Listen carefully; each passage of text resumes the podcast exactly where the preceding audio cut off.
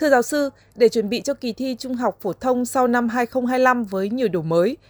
Bộ Giáo dục và Đào tạo cần có sự chuẩn bị như thế nào ạ? Từ năm 2025 trở đi, chúng ta thực hiện cái chương trình 2018 thì ờ, theo chúng tôi thì nó tổ chức một kỳ, kỳ thi hai trong một nhưng mà cái số môn thi chúng ta là thi tối đa chỉ 4 môn thôi. Trong đó là hai môn bắt buộc là toán và văn và hai môn tự chọn trong 9 ờ, cái môn học còn lại thì để giảm cái áp lực cho học sinh hình thức thi thì vẫn giao cho địa phương tổ chức thi. Còn bộ thì chịu trách nhiệm ờ, xây dựng ngân hàng đề thi thôi đề thi chung cả nước. Và bộ ờ, thanh tra kiểm tra và giám sát thôi. Còn vẫn giao cho các địa phương như lâu nay chúng ta thực hiện trong 8 năm rồi.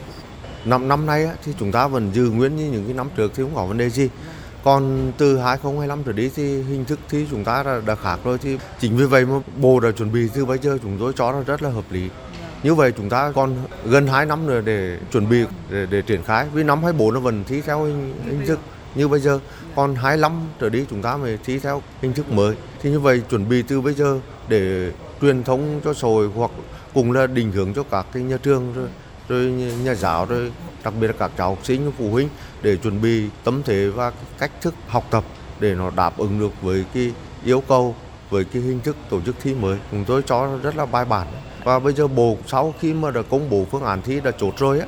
thì bộ để xây dựng một đội ngũ nhà giáo các cái chuyên gia giỏi để xây dựng cái ngân hàng để thi chuẩn bị cho năm 2025 chúng tôi cho rất là hợp lý và vậy là rất là sâu sắc rất là kỳ càng cẩn trọng và chắc chắn. Ờ, tuy nhiên thì trong cái bối cảnh hiện nay á, thì nó phải đảm bảo cái mặt bằng chung của cả nước. Tức là bộ cũng phải xây dựng một cái ngân hàng đề thi thì tất nhiên cái này việc này rất là khó và đề thi theo phát triển năng lực nó cũng yêu cầu nó khó hơn. Nhưng mà bộ cũng phải chuẩn bị một cách kỳ càng. Trên cơ sở xây dựng tập hợp một cái đội ngũ chuyên gia các cái nhà giáo giỏi để có thể xây dựng cái ngân hàng đề thi đáp ứng được cái, cái yêu cầu. Và chúng ta cũng phải thực hiện đảm bảo cái mặt bằng để chúng ta phân tích đối sánh và cái chất lượng nguồn ờ, nhân lực của quốc gia Hiện nay, nhiều quốc gia trên thế giới đã thành lập những trung tâm khảo thí và tổ chức cho học sinh thi online. Giáo sư đánh giá như thế nào về tính khả thi của hình thức này đối với nền giáo dục của Việt Nam ạ? Từ nay cho đến 2030 thì chúng ta phải chuẩn bị năm sau điều kiện cơ sở vật chất, ờ, nhân lực, các cái điều kiện đảm bảo để sau 2030 trở đi khi mà có các cái điều kiện đảm bảo rồi thì chúng ta có thể thành lập các cái trung tâm khảo thí và cái hệ thống công nghệ thông tin đáp ứng yêu cầu thì chúng ta có thể thi online và khi đó có thể chúng ta cho các cháu thi hết môn và nó cấp cho các cháu một cái giấy chứng nhận và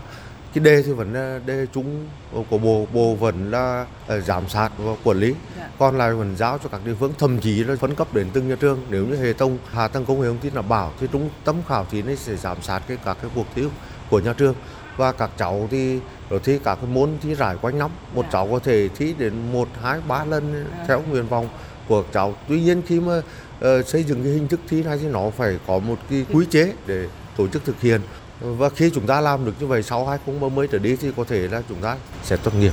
Và khi đó cái kết quả nó vẫn cái đảm bảo là cái chất lượng và cái khách quan thì đưa lên cơ sở dữ liệu của bộ thì các trường học có thể căn cứ vào đó để xem xét cái kết quả để xét tuyển vào cái trường của mình. Và nó vẫn đảm bảo được cái chất lượng của nguồn nhân lực mà đồng thời nó giảm cái áp lực cho học sinh và cho xã hội kỳ thi nó nhẹ nhàng mà để đảm bảo được cái chất lượng và hiệu quả